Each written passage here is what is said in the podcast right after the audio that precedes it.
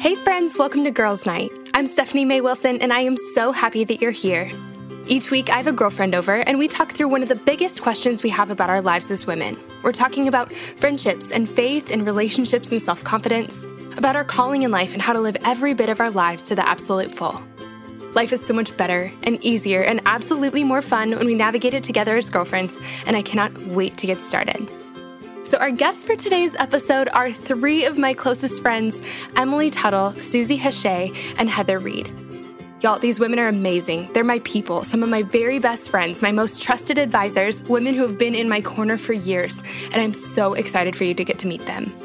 This conversation was so much fun for me because it happened while we were all together having a big weekend long girls' night at my house in Nashville, something that doesn't get to happen very often. The thing is, the four of us live in all different corners of the country and we don't get to see each other very often. It's the worst, right? I hate being far away from my people. Yet the amazing thing is that even though we've lived far apart for so much of our six year friendship, we are closer than ever, and that is exactly what we're talking about today. We're talking about how to find and form friendships with people who are really your people, and how to maintain and even deepen those friendships no matter how far away you live from each other. Guys, I cannot wait for this conversation. But before we dive in, there's one thing I wanted to mention quickly. Something you'll hear us talk about in this episode is a small group we were in together. It's a small group that my dear friend Suzy formed, and a small group that carried us through one of the toughest seasons of our entire lives. You guys will also hear us talk about my friendship small group guide, which was inspired by this group, that season, and by these amazing women. I just wanted to give you guys a little bit of info about the small group guide so that you knew where to find it if it sounds like it's something that could be helpful for you and for your girlfriends. So, here's what it's all about.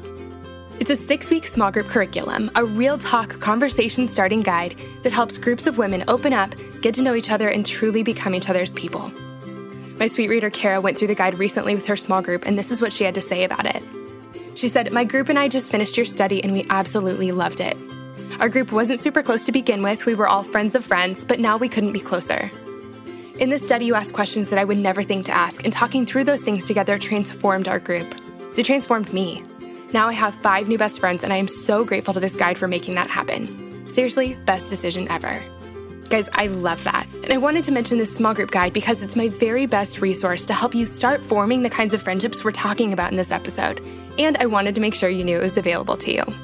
Whether you're looking to connect with old friends, or to go deeper with new friends, or to keep in touch with long distance friends, or for the next study for your small group, either the one you lead or the one you're in, our lives are so much richer when we have best friends to share them with, and this guide is the perfect way to get there.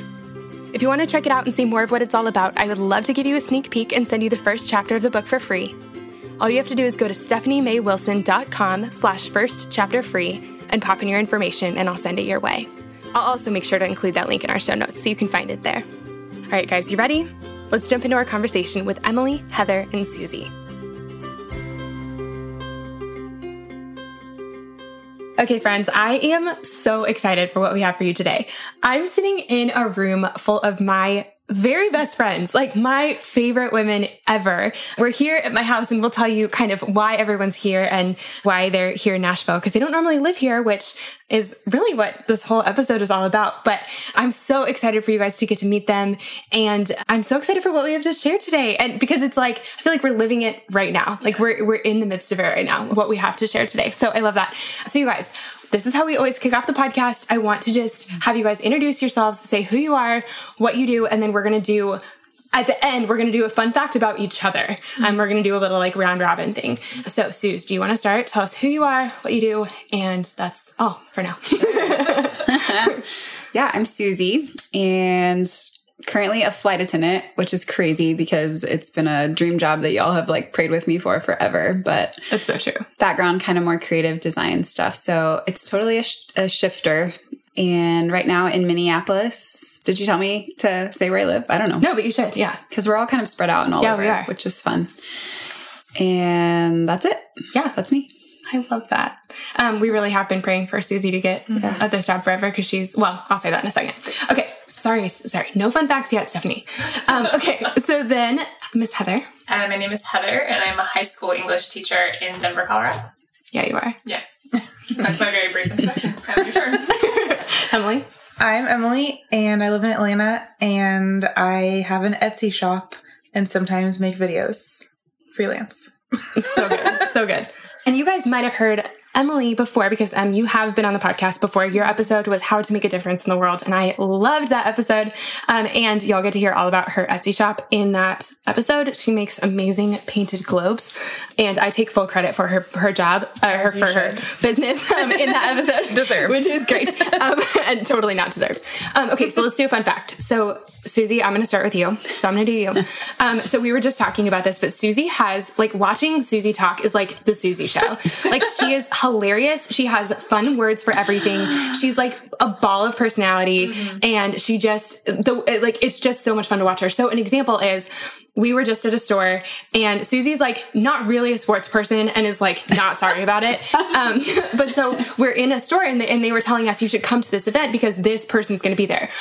Truth, honest moment. She said this guy's name, and I smiled and nodded, like, "Oh, cool." I had not even one clue who it was. I was like, maybe it's like a country singer I've never heard of. But anyway, so Suzy was like not shy at all, and she goes, "I don't know who that is." And the woman was like, "Oh, an old Titans player. Like he was a, a, you know Heisman Trophy winner." And Suzy goes, "Oh, so like the sports." Okay, and just kind of walks away. and I just feel like that's kind of Suzy in a nutshell. She's all personality and all warmth and all funny and just has funny words for everything, and it's just my favorite.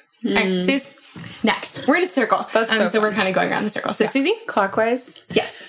Okay, so my fun fact about Heather that I love so much is A, she says things like A of all, B of all. Like she's like the grammar queen of the world as she teaches the youth, but then she says things like that that just get us all in stitches. And also, Heather is for sure one of the most loyal friends you'll ever have. And like, I kind of call you like a trail mix in my brain because I'm like, she's salty and sweet. Like, That's she's like a sour patch kid. And if you like hurt her people, she will cut you.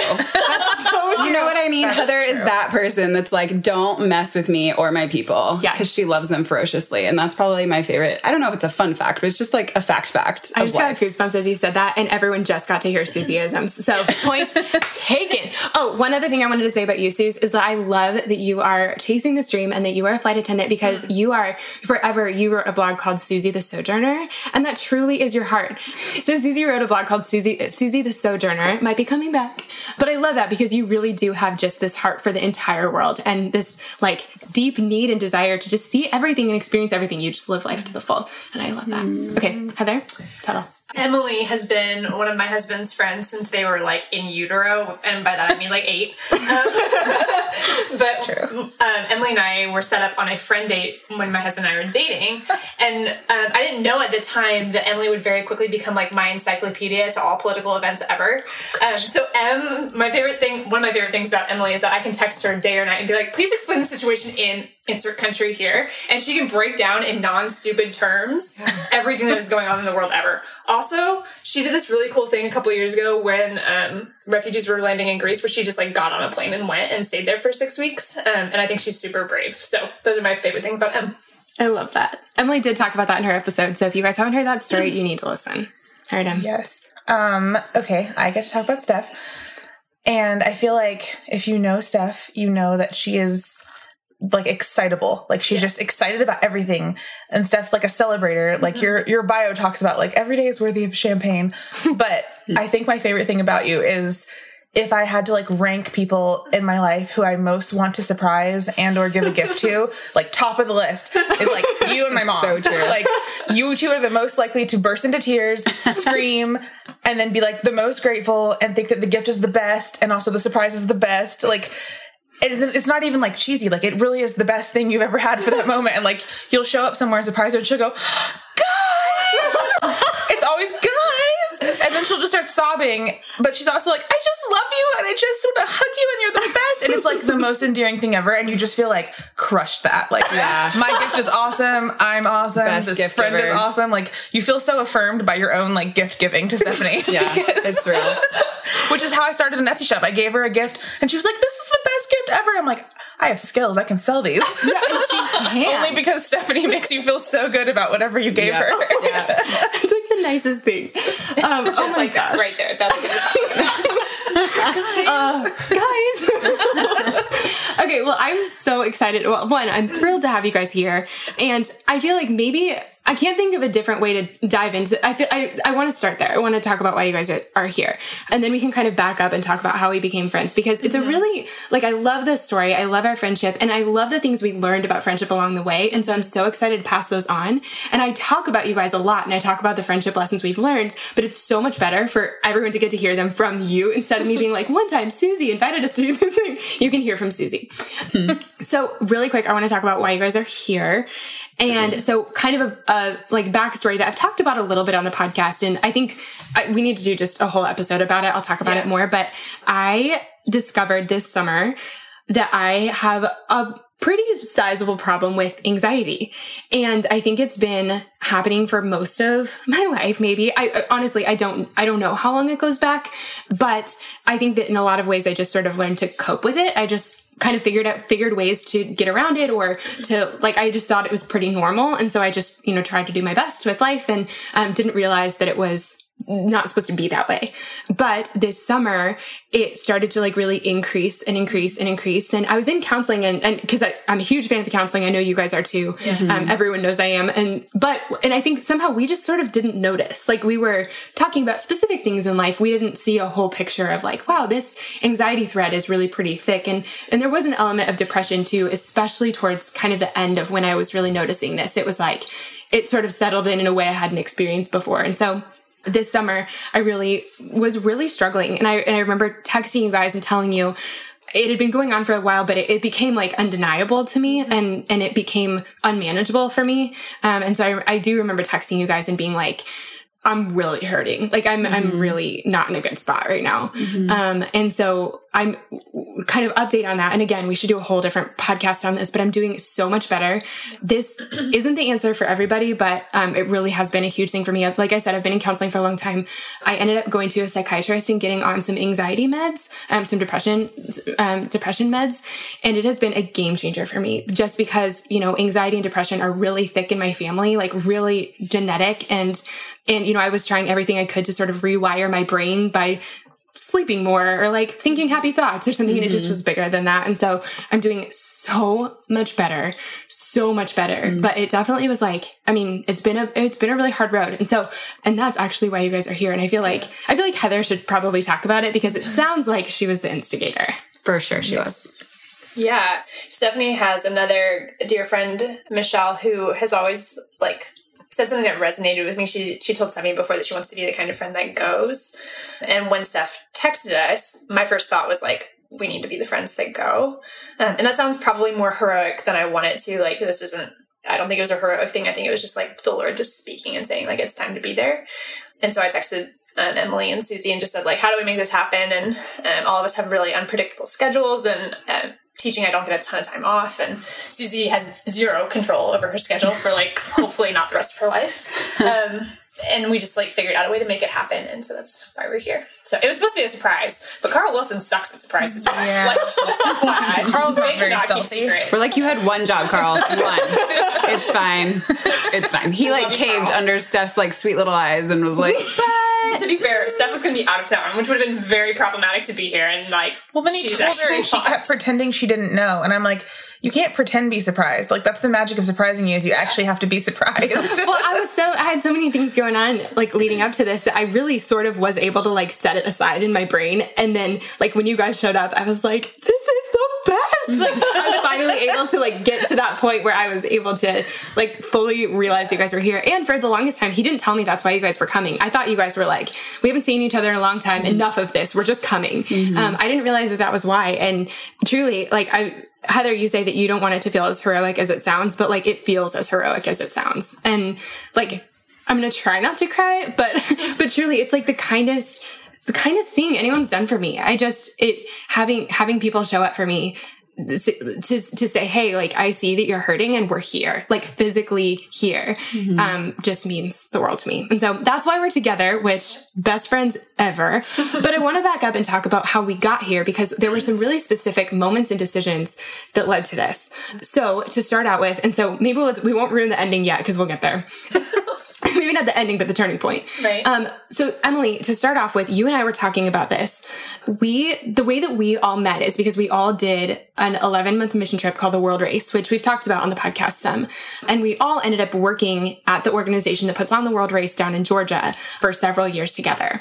Yeah, we did the race separately, so we didn't meet till we got to the office in Georgia. Yeah. And so we were we were working together and I feel like someone like Susie, can you just explain like the working conditions that we're in? Because this is how we started to get as close as we were. legitimately like from a design perspective i was like this furniture doesn't fit in the space that we've crammed it into because we were in an actual closet i mean it's now a freezer and then i had a little sliding pocket door that separated my office from their office and every now and again i would just like slide the door open real quickly and be like, guys, I need you to save me from myself. Like, no windows, no natural light. Black. It was painted like- black. It was. Why was communal working at its finest like talk about like co-working spaces like mm-hmm. we created it on Yeah. accident It was seven people in a space that is now a freezer. That's how small it is. yeah. yeah. But so we were all in the marketing department. That was that was how we were together. So we were all on the same team. Yes. But we really did some of it was that we were crammed into that office. Yeah. I moved a desk in there to be in there. Like my I was desk like, was really, Stephanie, another person in this tiny office. and then you're like, all right, but um, but the other thing that's kind of funny about it is that y'all have known Carl longer than I have because you guys worked together before I even showed up, and so I showed up and you know met Carl and we started dating and we all became friends. Um, but I love that because Carl's like equally as much a part of our group, and so is is your husband Heather, um, Steven. And but it's so it's really funny like being here and because you guys are as much buds with Carl as you are with me, and and I love that. yeah Um, so fun so that's kind of where our journey started. But part of the thing about working at this missions organization is that we were with like 150 or something people that were our age that were like Christians in the same stage of life, like living within a four mile radius of each other. I mean, really, really close. But for a long time, we didn't hang out with each other. Um, can you kind of talk about that? Yeah, it's like probably maybe the loneliest season of my life in a space where you're supposed to have the most community. So for me, I felt like a super failure because I was like, this is people literally move to this random town in Georgia and live like really basically because you're not making a lot of money doing this job just so they can have community. And I'm like, I had one job, which was to be in good community, and I have like very few actual friends. And so you feel like a huge failure because you think, I'm gonna have the best friends ever right now. And then I'm sitting in my apartment on a Friday night with nothing to do. And I'm like, I have to be the only one in this position because this place is all about community and I can't I must be the only one who's lonely. And then you feel like extra lonely because mm-hmm. if you're just normal lonely when you don't live in a community, that's like, okay, I accept that. But this Right. is like, I'm lonely and it's like the easiest time in my life to have community and I'm still lonely. Like, come on. And kind of, it was like, it's a little bit like what we feel like on Instagram when you see a whole bunch of people and it's like, oh, well, everyone has plans tonight and I'm mm-hmm. sitting here watching Netflix. Yeah. It was kind of like that. And I mean, part of it was social media, but part of it was like, yeah, we live in a town where it's like, or we live in a place where the whole thing's about community. And here I am and I have no plans. Yeah, like literally call it intentional community. And I'm like, I'm intentionally doing this and I'm still failing. and so, Yeah.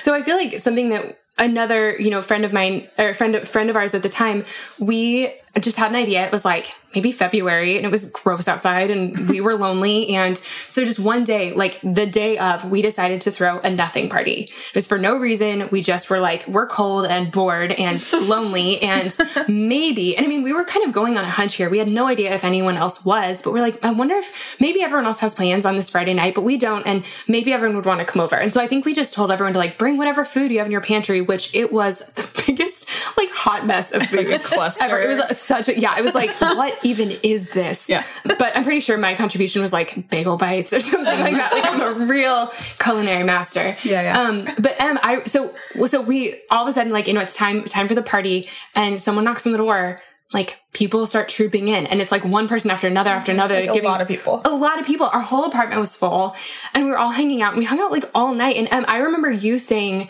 uh, "Do you remember this conversation we had at the end of the party?" Yeah, I mean, well, I don't remember what I said, but I remember when I got the I don't know if it was a Facebook invite or what you did. I think I you sent out a Facebook thing.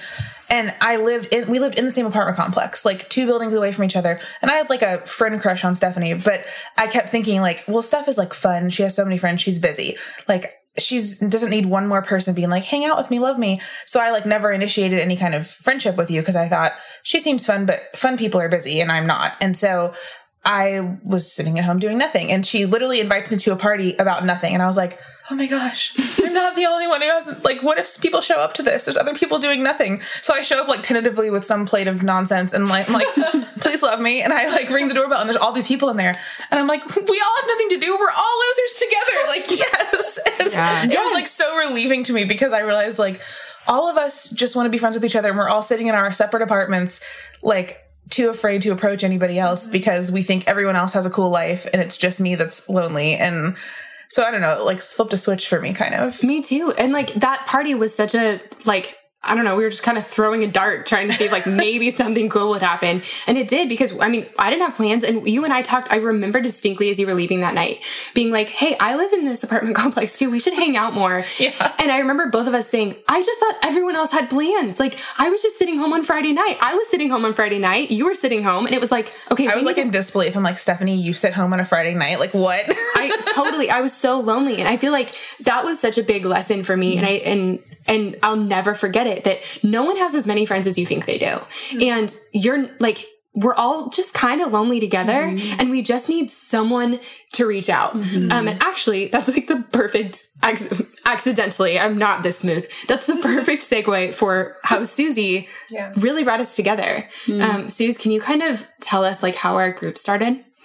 Yeah. So we all kind of come from different places with the idea of small groups, right? Of like gathering on purpose for intentional community, particularly a group of women, and saying, like, let's do the thing, like, let's dive into this. But I had heard of probably on some form of social media um, storyline, which is like, it's just that it's an intentional study that you can do with a book together. And it just walks you through questions. And I thought, I think this is what at the time, like my longing heart and, and for our job, I was on the road a lot and I would come back and just feel pretty disengaged from people like in our department at our office because I was, I was gone and realizing like I wanted that connection, but I didn't have like the verbiage or even I didn't know the kinds of questions to ask around a table with people. So I loved that it was already spelled out for us. And I think I literally, yeah, I like sent you guys an email. I prayed about it. I was like, God, who like who are the people that you the ladies that you want to be in this? And and he laid y'all on my heart and I think I sent you an email with like a link to the to the book to go buy it and I just said like if we're going to do this, let's do it like fully and mm-hmm. commit to it. And if you can't come for whatever reason, like that's okay. If you can't like really invest your time, like there's total grace there, but but if you can, let's go all in together and ask the hard questions and meet once a week and have it be like a consistent showing up regardless of what like your background with small groups or Bible studies might be. And so and it was like out of the blue. Like a Little you bit. Yeah. There was no like, let's start a small group, guys. Suzy, you be in charge. We just got an email one day that was like, want to be in a small group? And I was like, mm-hmm. what is this email? Yeah, I don't think Suze was even in the building when we got it. I think you were on the road when you sent it. maybe Probably. like from my van, Yeah. from my little vagabond spot, wherever it was. Yes. Well, you guys, and let's be honest, the three of us, Heather and Suzy, or Heather and, and Emily and I, didn't want to do it. No, absolutely. Can we talk about like Yeah. why? The Oh, so for- honesty of that. for me, it was like I just struggle committing to things. Yeah. Like I just feel like I don't know what I'm going to want to do on Monday night, but maybe if I don't want to do that, then I'm going to be sad I signed up for this. It takes a lot for me to like get over myself to be like, listen, I do not have anything better to do on Monday nights. this is the very best thing I could do for myself, for my faith, for my community, for everything. Stephanie, get over yourself. You need mm-hmm. to go. So that for me, it was like as simple as just some plain laziness that I needed to get over. But I know you guys were like not thrilled about the idea. Yeah, I mean, I, I think that I come from more of a background of like the idea of gathering with a community of women has a lot of like painful ties. Yeah. And it sounded, and not to be offensive to sorority, like people who love sororities, but like I do not, did not love sororities in college and like really had some painful experiences there. And so I was like terrified at the idea of getting together with. I think there were even like more of us. There were definitely more of us, like eight of us or Eight, so, yeah. that that were mm-hmm. supposed to be. And I was like, oh my gosh, like there's nothing in me that wants to go and like lay my heart out before these women mm-hmm. that I don't know and risk getting hurt. Because at that point, it was it. I mean, storyline is like a 12 week commitment or something like that. So it was like three months. You're going to be in this for three months. And if it sucks, it's going to really suck for three months. And you have to work with these people in the same closet size, freezer size room Yeah. for that, those three months. You know, like it was either going to be really good or really bad. And I wasn't sure which way it was going to go. Well, and we were friends, like we knew each other and we worked together, Yeah. but we weren't like soulmate best friends. Yeah. No. Um, and just a little background, Storyline is a, a like workbook that Donald Miller created. We'll link to it, but it's interesting because of what happened next, because the whole thing is about kind of laying out this like just some trajectory for your life. Mm-hmm. Mm-hmm. And for me, it was a my aversion to it. Like, I mean, I'm not all about female small groups. That didn't sound fun, but my big aversion was the vulnerability factor. I was like, Sure. I'm not a super vulnerable person. I'm pretty private. And like Heather and I were talking about it. I'm like, I don't want to go like say everything that I'm feeling and thinking and then yeah, have to see them at work the next day. Like I thought that was weird. And I was like, what if I'm like super vulnerable and then it's like I have a vulnerability hangover the next day and I have to like see you, but now I'm embarrassed because we talked about something really like meaningful. And so I was just like, I'm either gonna sit there and like not participate or I'm gonna have vulnerability regret if I actually participate. Like those are my only two choices. So I was just nervous. I feel like you and I made a bu- blood pact. Em. We were like, if you go, I go. Like, I will go if you go, but I'm not going by myself. Yeah. She's No, like, I'll only you. go if you go. Why did you guys say yes? I said yes because I just was like, you know, this is a good thing. You don't have anything better to do on Mondays. You just, you need to like get yourself to go. Why did you guys decide to say yes? That's a good question. Well, because we talked all the time about like we have some similarities in personality and you and I were always like, man, we're in this community and like we have each other, but we don't really have like a group or a community. And we would like whine about it, but then we weren't doing anything to like change it. We were just like whining to each other about it. And I think one of us Honest, I love that. like probably me. One of us was like, well, we could just say yes to this. Like someone did all the work for us. She planned everything, invited us. All we have to do is show up. Like if we don't say yes to this, we really can't have to stop whining about not having community. I think I probably said that and then we were like, fine, we'll do it. But I think Steven, my husband, also was was probably in on that conversation Yeah. and probably was like, "You two need to get your stuff together and like get over there because this is ridiculous. Mm. Like, I, I have heard enough.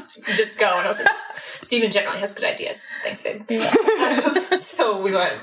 I think that's a really good point though, because I think a lot of us, especially when it comes to community, we like we are frustrated that no one's inviting us to do stuff or that we don't have the friends we want. But then like when the opportunities come, we don't necessarily take them to, like we, the opportunity to be vulnerable or to connect with someone or to see women on a regular basis. Like we don't take the opportunity. That's like that I've for sure done that. And something Carl and I ended up we we were in small groups when we first moved to Nashville, and then we had kind of a long while where we were trying to figure out what church we wanted to go to, and we travel a lot, and so we're like never here. And and for a long time, I thought, you know, I can't really join a small group because I'm never here. And finally, this last spring, I ended up joining two, which was a, maybe a little much, but it was awesome mm-hmm. because I made probably 25 new friends this mm-hmm. spring, and some of them were like so good to know you. Like maybe we won't be soulmate best friends. Some of them like we are and we will be. Mm-hmm. And and the amount of connection I feel to Nashville and to other people, it it it grew exponentially because I just decided to say yes to these things. And one of the examples or one of the small groups was just a friend doing exactly what Suzy did to say, Hey, I want to gather a group of women together. Do you want to come? And I had to think about it and like said yes. The other one was through our church. And I think the thing is that like, I think that small groups are the biggest untapped resources when it comes to friends. Because yes, some of us are in small groups, but like maybe we've been in a small group and we didn't like it, so we never went back, or we tried one and didn't like it, so we like quit, or It's kind of like dating, right? It's like this vulnerable, like speed dating sort of. Totally. And it's it's really it is really vulnerable. Yeah. But at the same time, churches are, are doing all this work to put these small groups together. There are a million churches all over the place. And maybe the first small group you try isn't going to be a good one, but maybe the second one's amazing. Mm-hmm. And it's like this built-in way to make friends. And I think we just I know for me, I just for the longest time didn't take advantage of it enough. And that's like something I've really learned from. And so Suze, I want to hear from you though, when you were thinking of starting this, because you weren't like it, you weren't doing it through a church or anything like you weren't like a designated small group leader how did you come up with the courage to ask us to do this and like was any part of you afraid we'd say no like i think our, our worth feels like we're it's on the line when we put ourselves out there like that Totally. I think like because I saw a need for it in my life, I was like, you know what? Like I'm just gonna do it. And yeah, I mean they can say no, but I will say I feel like I sort of took the cop out way of like sending the email because it wasn't like a face to face where you could like reject me to my face. You know, it was a little bit safer of like.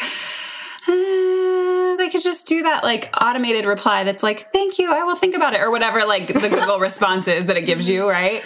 Um, the suggested answer. But I think, I don't know. I think I just, it's very rare that I feel like a prompting from the Lord and I actually like act on it. Like you guys know, I like drag my feet forever with like dreams and decisions and things. And we have to like, like poke Suzy a little bit to get her to actually move on things. But this was something that like, it was like on a soul level that God was like, you didn't move across the country for nothing. Like you didn't move all the way to Georgia just to like sit by yourself in your little van and like hope that you have relationships. Yeah. Like at some point you have to like choose to buy in and just be the one to ask the hard question and maybe get rejected. Yeah. But I don't know. I just felt like a kind of like a covering because I felt like I gave myself permission and the Lord was like, yep, like we got this. We're in this together. It's not just you, but like I'm fighting for your relationships too with you. Like the Lord will fight for us when we let him. And so even when we don't, let's be real. But um yeah, so I don't know if that answers your question, but I just think like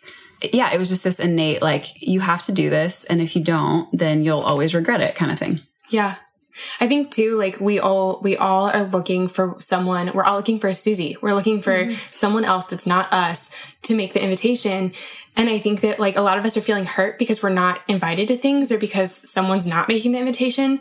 But I think that like it's kind of like the bystander effect, you know, like there's, there are like psychologists have shown that the more people that are around when a crime is happening, the less people are going to mm-hmm. step in because they all think someone else is going to do it. Mm. But like, I feel like when we do that with friendship, we, or when we, we do this in friendship too, it's like, well, someone else should be offering, like issuing the invitation. Sabotage, yeah. Yeah. And like, and it's like, well, no one is because everyone thinks everyone else should. And really, I think all of us just need to decide we all together are going to be the instigator. We're going to be the one to just send the email to like gather, like we bought a zoo says, like 20 seconds of insane courage. Send the email. If they say no, the worst they say is no.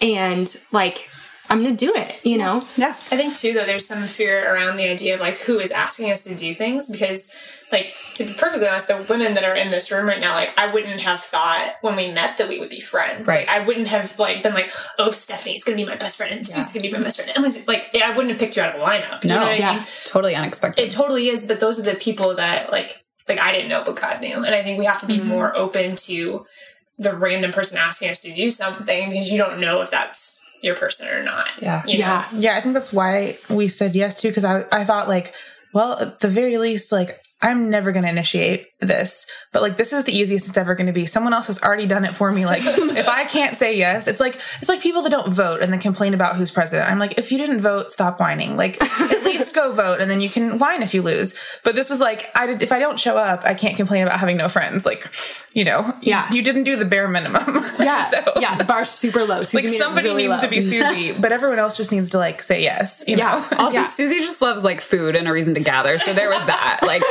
you know element of like let's just like everybody bring treats like maybe a step up from the nothing party where you like clean out your freezer but like maybe like have some intentionality behind the food i don't know there was that i i love that well so we started meeting and mm-hmm. i feel like suzy you really asked us at the beginning like i do remember you saying if you don't want to be like if you are already overcommitted you can totally say no to being here but if you but if you want this like we're asking you to to commit and i think that that's a hard thing to ask. And sometimes you get no's because some people, like in some seasons, you are overcommitted. You know, mm-hmm. it's like, can't right now, not the right season. Yeah. So I think we have to be brave to say that. Yeah. But I, the groups in my life that have been the absolute best are the ones where someone asked for a commitment yeah. and where people said either like I'm in or I'm out. And yeah. I think that a lot of times we can be really wishy washy, like, well, I'll come sometimes, but then it's like, well, I don't feel like it, so I'm not going. Right. You know, it's like if we either have it's kind of in or out. Something's um, at stake there. Yeah, yeah, like we had to buy a book and there was homework, and I was like, I actually have to do this. Yeah. yeah. Know? And so And it wasn't just like a book that you read and you come talk about, but it was a book that involved a lot of like introspection, like mm-hmm. you were saying, and like helped you to set the tone and the trajectory for like what you wanted out of your story and like how God was helping you write that. So we had to ask ourselves really ourselves really hard questions and then also bring those questions to the table and ask each other. And so I was like, I knew that it had to be the right group of people in order to like foster that kind of environment. Yeah. Yeah and that maybe if I don't want to say the wrong people, but the people that weren't meant to be there for whatever reason, that those would kind of be weeded out just naturally, like mm-hmm. in an organic way. People did say no. Yeah, people yeah. people did say no, and that was healthy. Yeah. And I was grateful that they did instead of trying to force it. Right. right, for sure. Well, so I don't remember how many weeks after, maybe two, two weeks, It's, it might be two. It was like a hot second. maybe two weeks after. It was March. We'd all been working together for a long time. And on a random Thursday morning, one by one, our whole marketing department got called into the office and laid off from our jobs. And Carl and I, my wedding was three months away mm-hmm. and I lost my job. And I remember asking, is like, is Carl laid off too? And they kind of paused because they didn't want to like, like it wasn't my job to tell him that news or something. And he, he wasn't there yet, but they told me like, yeah, he was. And, and so like we, I mean, we all lost our jobs in the very same day and totally didn't see it coming. And Suzy, you had no idea that that was going to happen. But again, like God did, you know, God knew that we would need extra support. And so I feel like Heather, can you, can you like tell us a little bit more about the day and then how, what we did next? Because I feel like what we did next sets the tone for why we're here today. Yeah. Uh, it was hard. I mean, like Steph said, like we got called into a random room and our boss like sat us down and basically said that um, the organization um, had mismanaged some funds and didn't have enough money to pay the people that were working there. And it was really uh, disappointing and angering and broke a lot of trust, I think. Um, but I think like coming back walking out of that room, um, my first thought was like, let's go find our people. And we found each other in a courtyard and like cried together and hugged each other. And, and my husband had been laid off as well. And so we told him and told Carl. And, and our first thought was, well, grab a box, pack your desk, let's go get food. And so we ended up at this like, this is not a joke. The Mexican restaurant we went to is literally attached to a gas station. Like where all the best food comes from. Right. It doesn't. It's turned me off of Mexican food forever.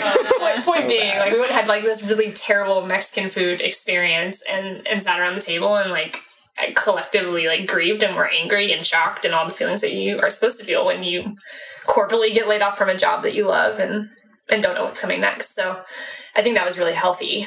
Um, I think that day, like I remember driving home and I remember like so we went to Mexican food and it was like everything was a little bit okay when we were all around this table Yeah. and we were around a huge table. It's like, you know, eleven thirty in the morning or something like that. Yeah. Um and so we're all we're all sitting around and I remember it feeling kind of okay when we were all together. Mm-hmm. But then I had to drive home and and I went home by myself and I'm sitting in my apartment at two o'clock on a Thursday thinking, I'm not supposed to be home at two o'clock on a Thursday. And like it mm-hmm. all kind of settled in in that moment when I was mm. finally by myself. And I remember, like, I don't remember, I think it was like that night or the next night, we ended up throwing another party and gathering all together. And I think we had maybe like 13 of us around my dining room table and just all kind of crammed together. And really, I feel like that was how we handled that whole season because we all had a couple months well where like where our leases hadn't run out yet we were kind of waiting for the next thing so we were all living in this small town that we only lived in because of this job and Steph was planning a wedding. i was planning a wedding oh my gosh You were newlyweds. I was a newlywed. yeah, Heather was a newlywed. Carl and I were planning a wedding. Suzy was like helping us address wedding invitations as Carl was like applying for jobs and we're looking for what country we're gonna live in. Yeah. Um, we ended up getting married in Atlanta, even though like we didn't live there anymore. Anyway, it was a whole, whole hot, hot mess. But really, like, I mean, that was a heartbreaking season for all of us. We grieved. We were really mad. We were really hurt. We, I mean, because we had lost not only jobs, but like jobs we loved, working with people we loved for like a mission we believed in, you know, and um, we lost our church. we lost our church. Yeah, Yeah. like, It was like Our a full friends, spectrum everything. of Yeah. emotion. And Our- I think I was even afraid to like like be around the table that second night Yeah. that we got together and like laugh and like have even some joy with y'all because I was like, who knows how short lived this is gonna be? Like we felt like the on the cusp of like change and like, well, there's a chance we're all gonna move away now because we have to. yeah. But then also like like Stephanie said, you know, we it was kind of fine when we're all, you know, having Mexican food together. But then I drove home alone and I'm not even like a big crier and I literally like cried myself to sleep on the couch, took a nap. Then my roommates got home who I loved, but they both still worked there and it was like, "Well, do you want to talk about it?" And I'm like in my head I thought like Yes, but not with you and not because I don't love you, but it's because I need to talk about this with someone who's going through it. And I literally drove over to Stephanie's apartment and like just sat in her living room with her and her roommate who was also part of the whole thing. And we were just like, well, this sucks, but we're together. And I remember thinking like, I can't wait for small group on Thursday. And it's like, it's swi- it flipped a switch from like, I'm doing this out of obligation to I'm doing this out of like desperation. like Yeah. suddenly I was Wow. like, it was like a lifeline. And I thought like, mm-hmm. man, fist bump to Suzy for like seeing God. this coming. Yeah, to- yeah. But in my head, I was like, good job, Suzy. And God also like, you know, now we have this resource waiting for us because it's like God knew that we were going to need it. And, mm-hmm. you know, it was two weeks old, but suddenly I was like, small group, like, how soon can it get here? Yes. Because- And yeah, and we like, you know, we're gathering together and we're, you know, talking a lot about our future and our goals and our hopes and all these things. But like, I mean, it was, it was a safe place. It was a safe haven. And I mean, mm-hmm. that, so we spent tons of time in small group and it was like, just game changing for us. And we spent a ton of time together. Like I have this photo of Emily, you and I and our friend Lacey in Target at like 10 30 PM buying a frozen pizza and like something like maybe like marshmallows or something. We're like, we're gonna eat dinner. And I mean, we just made a lot s'mores on the stove. decisions in that season yeah, of life. yeah, yeah. We didn't eat the best. But like, I mean, I remember us hanging out like pretty constantly because when we were together, like things were better. It made sense. Yeah, things and I sense. wasn't sitting home alone on a Tuesday at 11 a.m. because that then I was like, I don't have a job. But when I was with people, I was like, I'm hanging out with people. It's fine. and it kind of like i mean i think that that season that season was really it was devastating and it totally changed the trajectory of all of our lives now you know we've had so much time to heal and grieve and like process and also we've gotten to see a lot of what came out of that like job wise and so i think we can see like while it was a bad thing God is able to bring good things even out of bad things.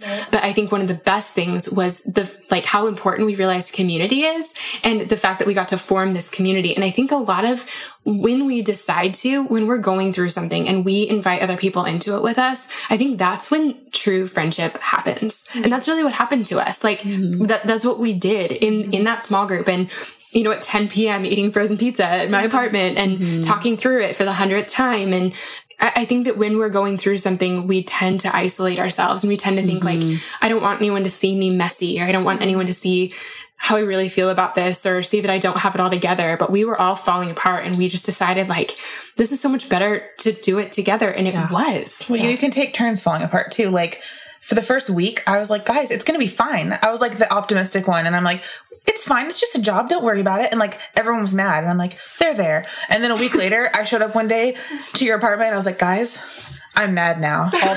And y'all were kind of like, you're like, I. I'm, I'm on an upswing. I'm feeling good. I'm like, well, I'm mad. Like, like, it's my turn. I was like, I'm pissed.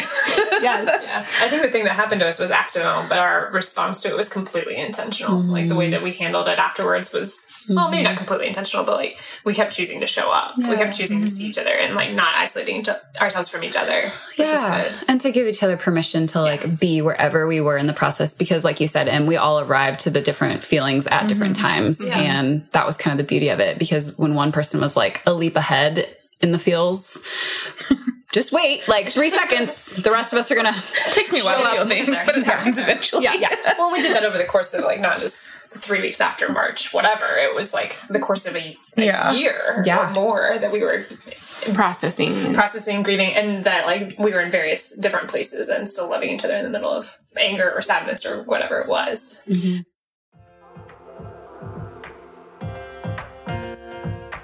In the last few years, I've prioritized purchasing food products with higher quality ingredients for my family and myself.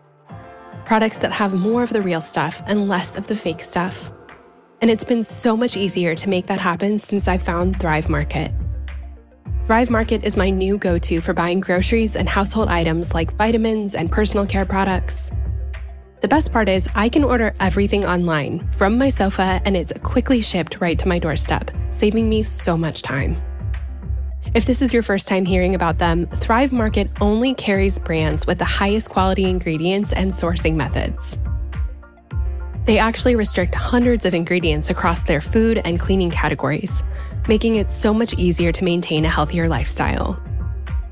You can even use their on site filters to fit your lifestyle needs. For example, you can look for low sugar alternatives, gluten free items, or organic kid snacks. They have Annie's, Once Upon a Farm, and Dave's Organic Bread, all staples in our weekly grocery trip. But they also have brands and products I've never heard of, which is awesome because I'm always looking for healthy and delicious things to feed the girls and myself. Thrive Market is not only a one stop shop for basically everything on my grocery list, but it gave me tons of ideas for products I didn't even know about. And by becoming a Thrive Market member, I save money on all of my grocery orders. Along with saving money, you're also helping a family in need with Thrive Market's one for one membership matching program. So if you join, they give. Friends, I seriously look forward to my Thrive Market box every time. They have an incredible product selection with brands that are better for you and for the planet. Join in on the savings with Thrive Market today and get 30% off your first order plus a free $60 gift. Go to thrivemarket.com slash girls night for 30% off your first order plus a free $60 gift. That's T H R I V E market.com slash girls night. Thrivemarket.com slash girls night.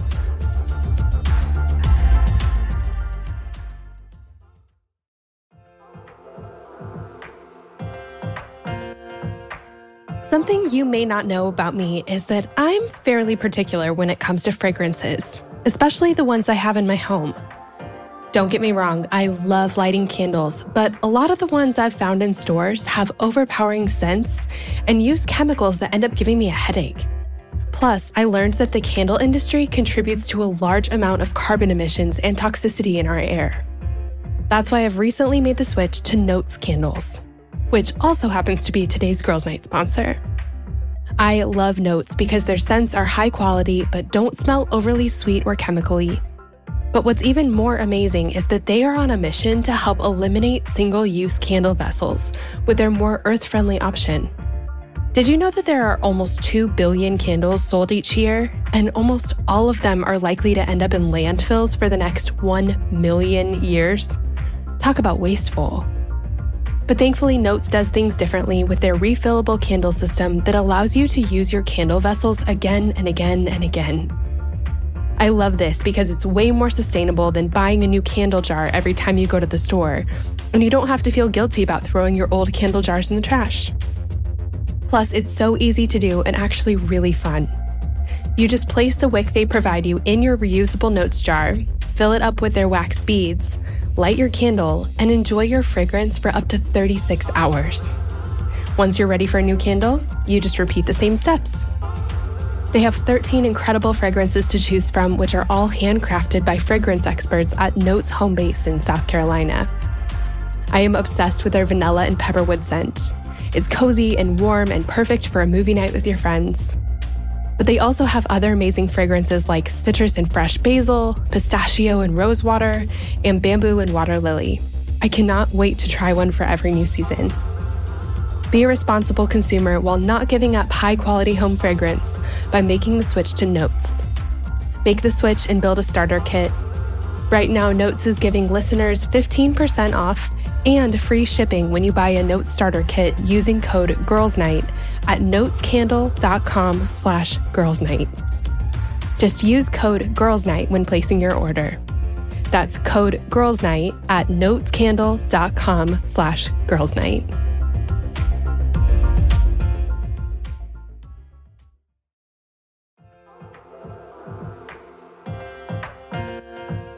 This show is sponsored by BetterHelp. Does anyone else feel like they could use more time in the day?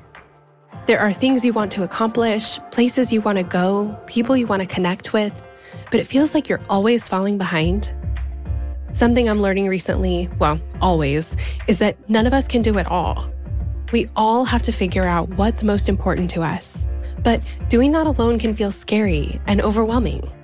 Well, friends, this is one reason why I've come to love therapy. Now, tell me if any of this sounds familiar. You're going through something really hard right now a big loss or a gigantic life transition. You frequently feel anxious, depressed, overwhelmed, or just generally discouraged. You really, really, really want your life circumstances to change, but you don't know how to actually change them. Or you're feeling stuck as you try to work through your past, navigate your present, or figure out your future. Friend, if you can relate to any of this, you're not alone. I've been there, and therapy has been the thing that has helped me more than anything else with all of this. In the last 10 years or so, I've learned that strength isn't proving I can do it on my own, it's knowing I don't have to.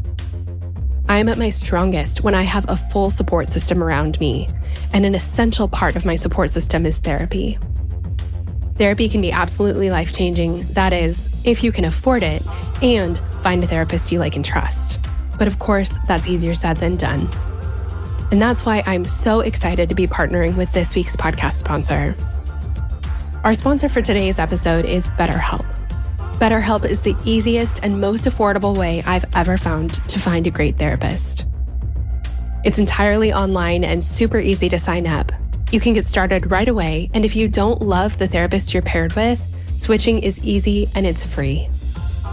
If you're going through something hard in your relationships, or if you're in a funk you just can't shake, if you've been feeling anxious or depressed lately, or if you're looking to sort through your priorities this year, BetterHelp is an incredible resource for you. And I'm so thankful that they've given me a promo code that I can share with you to make it even easier to get started. Learn to make time for what's most important with BetterHelp. Visit betterhelp.com slash friendship today to get 10% off your first month. That's betterhelp, H-E-L-P dot com slash friendship.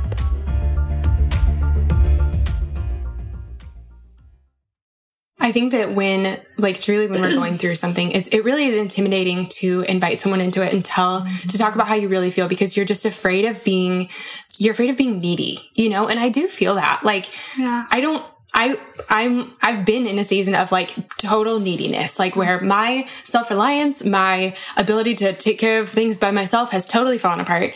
But I, I never would have asked you guys to come. Like, I just, I mm-hmm. wouldn't have asked you guys to come. I think though that like I did I did let people into it. And I think that what happens when we do that is that one, like everyone takes a collective sigh of relief because we all think like, okay, if, if they're supposed to have it together, then I'm supposed to have it together. But if no one has it together, then we're together, you know? um, and I think that that's really beautiful. And, and I think that like being able to confess to each other, like I'm really going through something, I'm having a really hard time.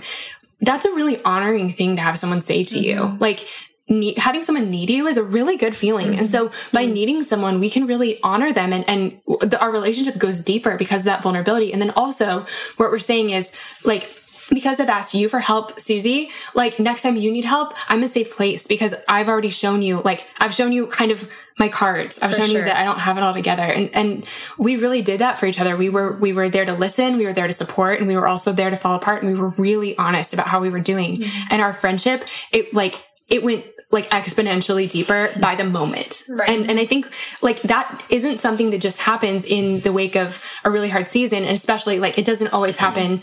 Like the, the idea of everyone going through a really hard season collectively, that doesn't always happen.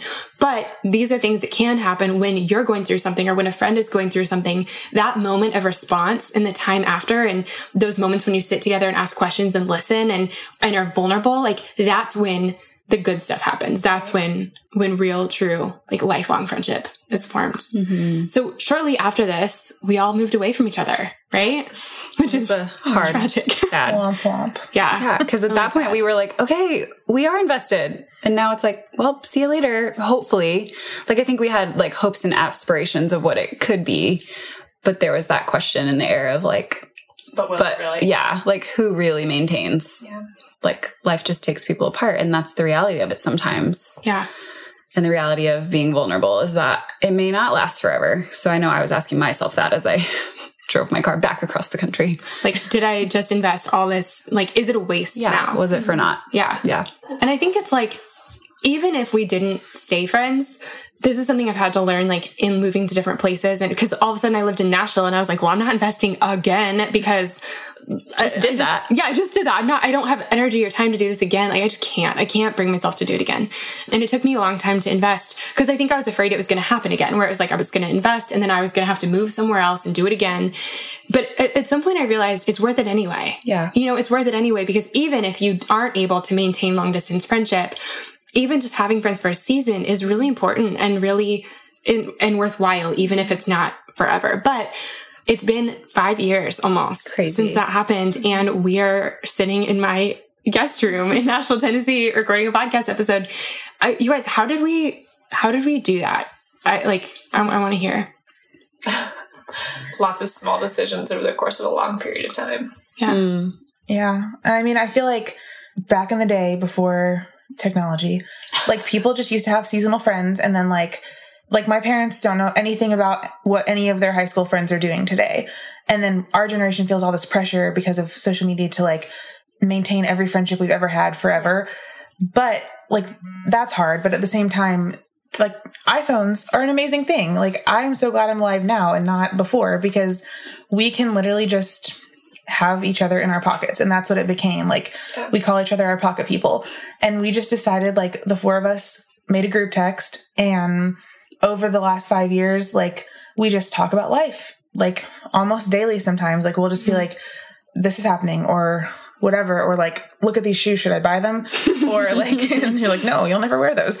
Or you know it's like little things like that but also big things. Like you know steph's like guys i'm really struggling with anxiety right now. Like that's obviously like a big one and the shoes are a little one but it's like you you can the big things are possible because we've built this foundation from continuing to mm-hmm. talk to each other. And you know mo- several of us travel a lot. Like i'm always gone someplace and i love that like even if it's something exciting or something hard like they're in my pocket. Mm-hmm. And i tell them all the time like i'll be in turkey or something and i'm like i'm so glad you guys are in my pocket because you know say that i'm like working on a project that's just like really hard and i feel either inadequate or i'm annoyed with everybody i'm around or whatever i can pull the pull out my phone like pull out my little pocket friends and be like y'all i'm pretty sure i'm screwing up this video and i think it's going to be terrible. And they can be like no it's not going to be terrible. Like you're good at things you know? And i can be like okay i can do this.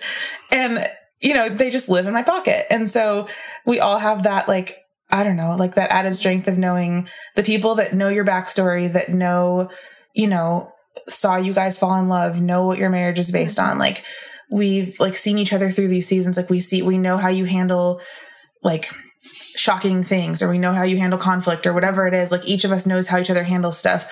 We have that in our pocket at any time. Like that's mm. such a resource. Mm-hmm. And it's only possible because we do send each other the texts about nonsense like what shoes should i buy like you have to mm-hmm. keep it going about small stuff so that when you want to talk about something big you haven't not talked to these people for six months Yeah. I mean, for context, when we all split, like, tell me if I'm getting this wrong, but like, Steph moved to Nashville, Suzy moved to Kansas City, Emily moved to Atlanta, and I moved to Seoul, South Korea. Like, we were talking like, Uh, like a 14 hour time difference. from- Yeah. like, they would be getting up in the morning and I'd be going to bed at night or whatever. And, Or and you'd be was- like hiking the Camino with your husband, like, deuces, I may or may not have service today, but when I do, I'll check in. Well, there's that, but I mean, I think that the fact that we have we have been intentional about like when I was in Korea, Yes. we would text at the time where we were all awake, mm-hmm. and it wasn't like you were having a conversation that I couldn't be part of. It was that I was using the brilliance of technology to be like part of your lives, even though I literally like didn't see the majority of time that I was gone. I mean,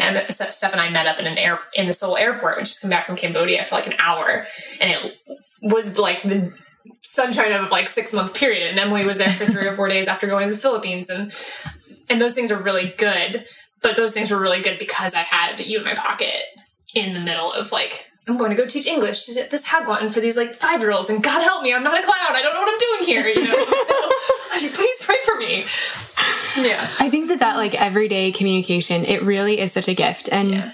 and it's like friendships can't just be based on technology because I think at some point it starts to wear a little thin. Yes. Like I think that if we hadn't seen each other since I don't think we'd still be texting five years later. five years of just mm. texting would be excessive Yeah, it's like five, yeah, five years of just texting is is rough, and starting a friendship that way is usually pretty tough. Like you need some in person experiences, mm-hmm. but like you absolutely can maintain a friendship from far away and be each other's support system by com- by connecting every day and or you know a couple times a week or something and just checking in about yes shoes and like silly things just so that you're mm-hmm. like just it doesn't always have to be deep stuff but then it but then it is the thing where it's like guys this is what's happening. Like something's falling apart. I really need you to pray like right now. Here's here's what i need. Yep. but i think you know heather you touched on this. Something that has really been like islands in the middle of this that has drawn us deeper and made it so that those text conversations like really tie it together um, is those in-person moments. Um, and so i loved that moment in in um, the airport because i mean we both were like sobbing and like his, because you were in you were in a really hard season mm-hmm. and Sure. and getting to just be in person for even i mean we sat at starbucks and we talked about things that like you shouldn't talk about in public but we were like we're hoping people don't speak english around us which was like maybe a safe bet but i'm not sure Probably not. It's yeah, probably not. see us again. But yeah, it's fine. We're either either there might be some translation issues, which would be wonderful, or we're never going to see these people again. But we're talking about like just all kinds of things. But we just needed some best friend time in, in the Starbucks in the Seoul airport. And we got it. Yeah. But I feel like we've made, we've really made an effort. Um, and we're continuing to learn this because we really do have all kinds of crazy schedules and finances are a thing. And, you know, it, it is hard to get all together, but we've made it happen. We, we did a weekend in Florida, um, at Heather's family's house and we like used an opportunity of a place where we all had to stay that was like mostly free. I think we paid for like housekeeping or something Yeah. like that, or like to mm-hmm. clean the house afterwards. We're staying at my house, which is free. You know, it's like we, we're just doing what we can. Mm. Um, but it's those moments in person mm-hmm. that we've really fought for that have made the text conversations like able able to sustain us in between. Yeah. you know. Absolutely. Yeah. Heather, I love what you said about about being the people who go because I feel like that's really the people who show up for each other because I think that's been the thing is mm. is us showing up for each other and deciding over and over again that we're going to show up for each other. Mm. Um, and I love that. Yeah, like I think the whole any friendship, but this whole friendship was based on like vulnerability first. Like mm-hmm. every good friendship I've ever had has been because somebody, never me, took a risk. In this case, Suzy. Like Suzy took a risk, like invited us all to do this. Then we all had to be vulnerable and say yes, and then show up and like talk about things like our feelings and mm. stuff, which for me is hard. And like sit there in this group and do that.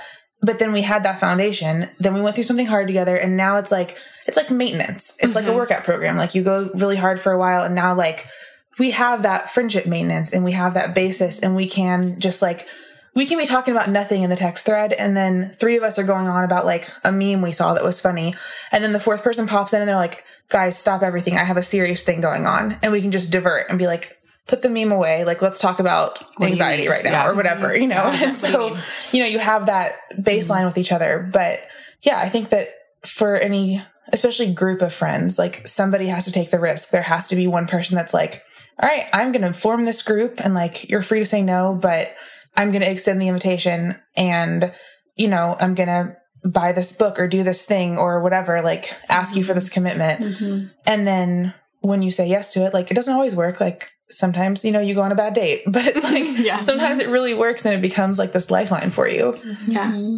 I think um moving to Nashville was was really hard for me because um I think and and I didn't didn't think about this until right now, but I think that in some ways it was harder because I just come from such true community with you guys. And then Carl and I landed in Nashville. We had just gotten married like four seconds before, and he had a couple high school friends here. I didn't know anybody. And I remember looking around being like, how am I going to find my people here? I have no idea. And it just, the thought of it was so daunting. I was so lonely, which like, you know, every once in a while, someone will say like, like, you know, I, I'm so excited to have a husband because you're never lonely after that. And I'm like, no, no, no. Husbands fit the husband category, but they do not cover the best friend thing. Like even, I mean, Carl's, Carl's my best friend and I know Steven's your best friend, but like Steven doesn't replace Emily. No. Like Carl can never replace Suzy. Like it's, it's a different, it's a different category. And so I was so lonely. And so, I mean, I had to go through this whole process of like figuring out how to make friends as an adult, which is really hard. And, um, but once I'd like met a couple people, my next question was like, how do I go deep here? How do we, how do we go from being acquaintances to being each other's people? And I remembered Suzy inviting us to be a part of this. I remembered that someone has to go first. And Emily, I remember sitting down and talking through this whole thing with you. But like, I, I rem- like I kind of feel like I reverse engineered some of my friendships and ours especially. And I was like, how did we get here? And I realized it was vulnerability. It was talking about our life. It was sharing our story. It was if we don't have a ton of backstory together, we did just kind of naturally. But if you don't, you need to build some backstory. You need to like hear about each other's lives. And so act, like that's why I ended up writing my friendship small group guide was because I was like, we need something where we can gather together, have some intentional questions asked of us that are going to get us to those places mm-hmm. like on purpose instead of wandering around for a million years, like take the direct route Yeah. and just start asking some of these questions that we know are going to get us opening up about mm-hmm. the things that really build a foundation. And, mm-hmm. and I remember you were here in Nashville and I remember sitting at a table with you. I think we were like at like Noodles and Company, probably it's my favorite, but um, we were sitting there and I'm like showing you this list. I'm like, Em, where do we start? What do we talk about? Where do, how did we do this? And I love that because really we learned how to do it the like slow way. I feel like, you know, we, mm-hmm. but I like, it, it was so, our friendships have been so impactful for me mm-hmm. and, and have changed everything for me. And, and having deep friendships has, has been like truly like one of the most impactful things in my entire life. And so I was like, I just, if we, if there's a way of getting people here faster, mm-hmm. I want to create it. Yeah. You know? Like there's this Ben Rector song that I was making Suzy listen to last night. I love him, but it's called Old Friends and the the chorus says like you can't make old friends. Like that's the tagline and the song you know gives me tons of feelings and makes me sad, but he says at one point he says there's no one in this time zone who knows what inline skates I own. Like there's nobody that I grew up with around me. You know, it's like mm-hmm. there's nobody that knows my backstory. There's no one. He said I have new friends but I've never been on their parents' back porch. Mm-hmm. And it's like you know, it's like so it makes me sad to think about, but it's like I hear that song and I think like, yeah, you can't make old friends. Like that's true. But if you're going to make new ones, you have to be intentional. Like you have somebody has to say, all right, we can't make old friends. Like the old friends I have are the only old friends I'll ever have. But if I'm going to make adult friends, then like we have to take the time to sit around a table and like actually talk about how I grew up and like mm-hmm. how you moved around in the military your whole life and like how you got to be the way you are. And, you know, you can't make old friends, but you can be intentional with new friends and like mm-hmm.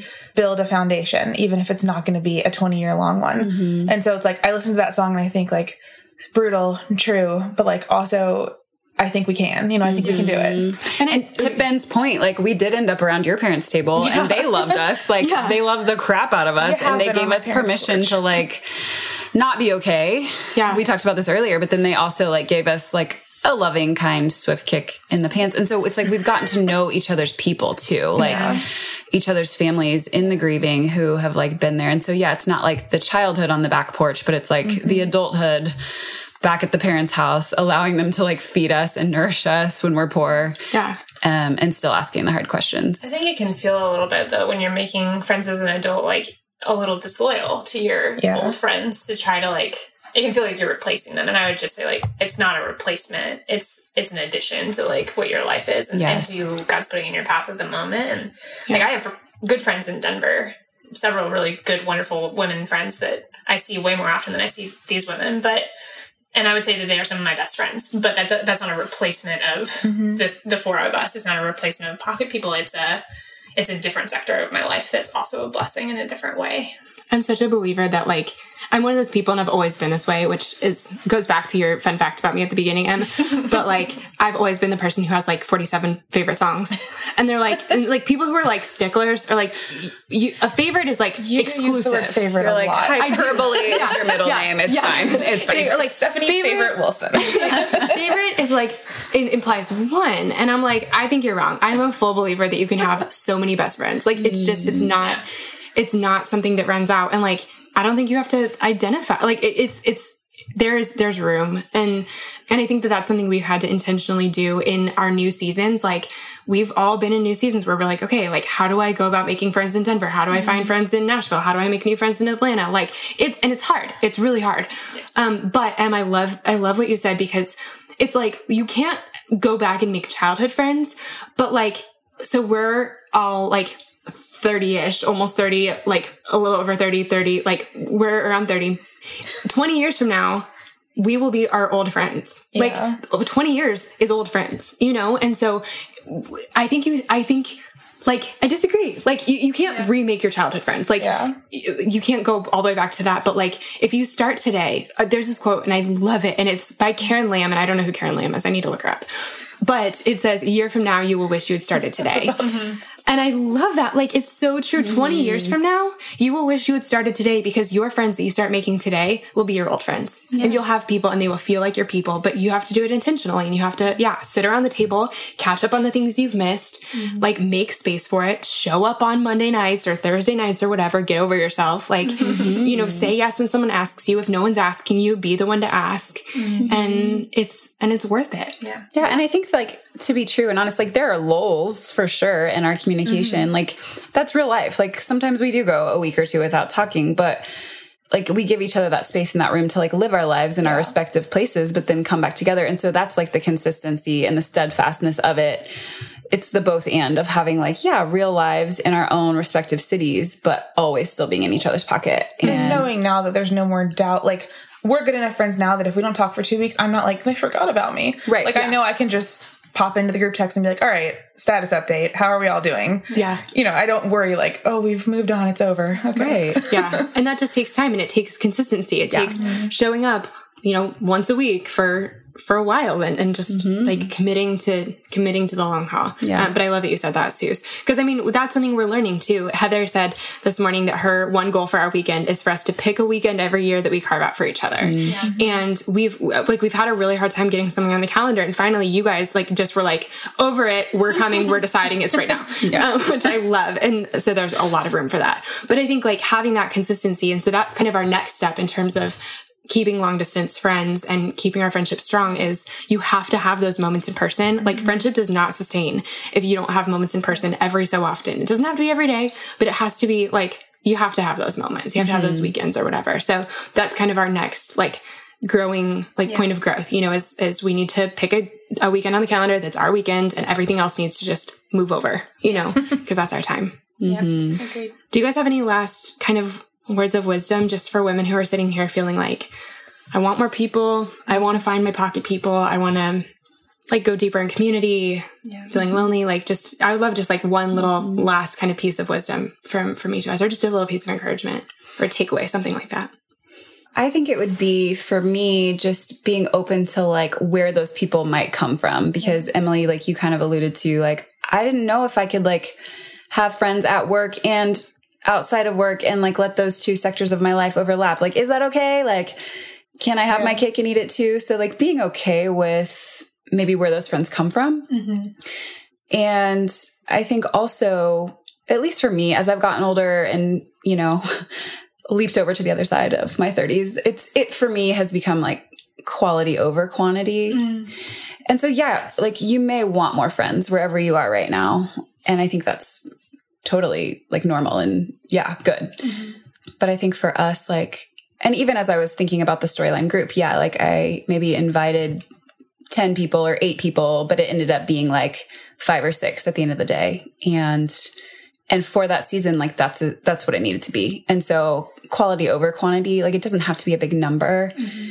but whatever the number is for you, like it will be sustainable if you lay that foundation and yeah, just give it the room and the, and the love that it needs, um, without spreading yourself too thin. So yeah, there's grace there for it to, to look however it needs to look or for there to be the, the right number of people. And it might be just one person. Like maybe you just need like one solid person in the city that you're in right now um, that you can call up. Or maybe you're a mom. Like we were talking earlier about your sister in law, Em, and how she has another mom friend and they've just decided to like babysit each other's kids and like mm-hmm. work part time and they're they're each other's person in Yeah, Omaha. like take turns watching each other's babies so they can substitute teach and like Yeah. they're being that lifeline for each other right now because that's all they have. They just moved there. Yeah. Yeah. And like, so it's okay if it's just one at first. Like, it doesn't have to be four or five or eight, you know? But yeah, whatever it looks like, just giving yourself permission for that and being open to what God has. I think so often when we talk to Him, we're like dictating what it should look like to God. And He's like, but I might have other plans. Right. And, and to, to remind yourself that you, you hear from Him and you know the voice of God. So just wait on it. Yeah.